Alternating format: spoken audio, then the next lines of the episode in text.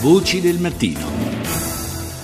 E ritorniamo alla lettura delle prime pagine di quotidiani internazionali. Passiamo alla Francia. Le Monde, come anche Le Figaro, dedicano l'apertura alle parole di condanna di Obama per la decapitazione dello stagio Peter Kassig, e comunque Le Monde ipotizza la presenza di un cittadino francese tra gli estremisti responsabili dell'ennesimo eccidio.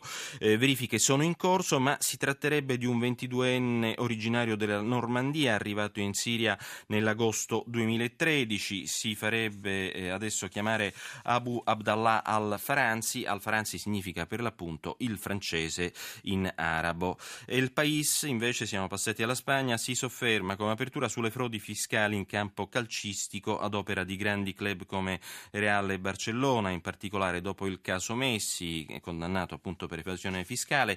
4 giocatori del club catalano, altri 4 si fa notare, sarebbero sotto indagine di quello che è l'equivalente iberico dell'Agenzia delle Entrate. Si lo che demandamos es justicia y que los responsables de estos hechos paguen por los mismos, les sea aplicada la ley en todos sus términos. Questa è la voce invece del presidente messicano Enrique Peña Nieto, che parla della sparizione di 43 studenti avvenuta il 26 settembre scorso durante una manifestazione a Iguala.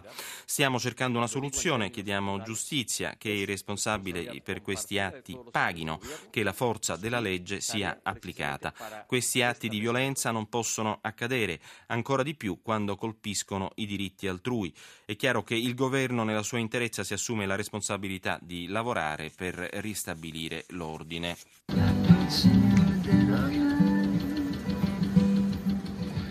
Ha commosso il video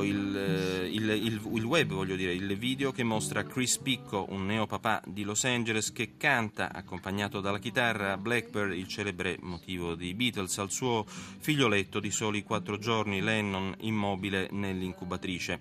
Morta la madre durante il parto, Chris ha trascorso il giorno e la notte suonando per il piccolo, come aveva fatto durante la gravidanza, ma purtroppo Lennon non ce l'ha fatta.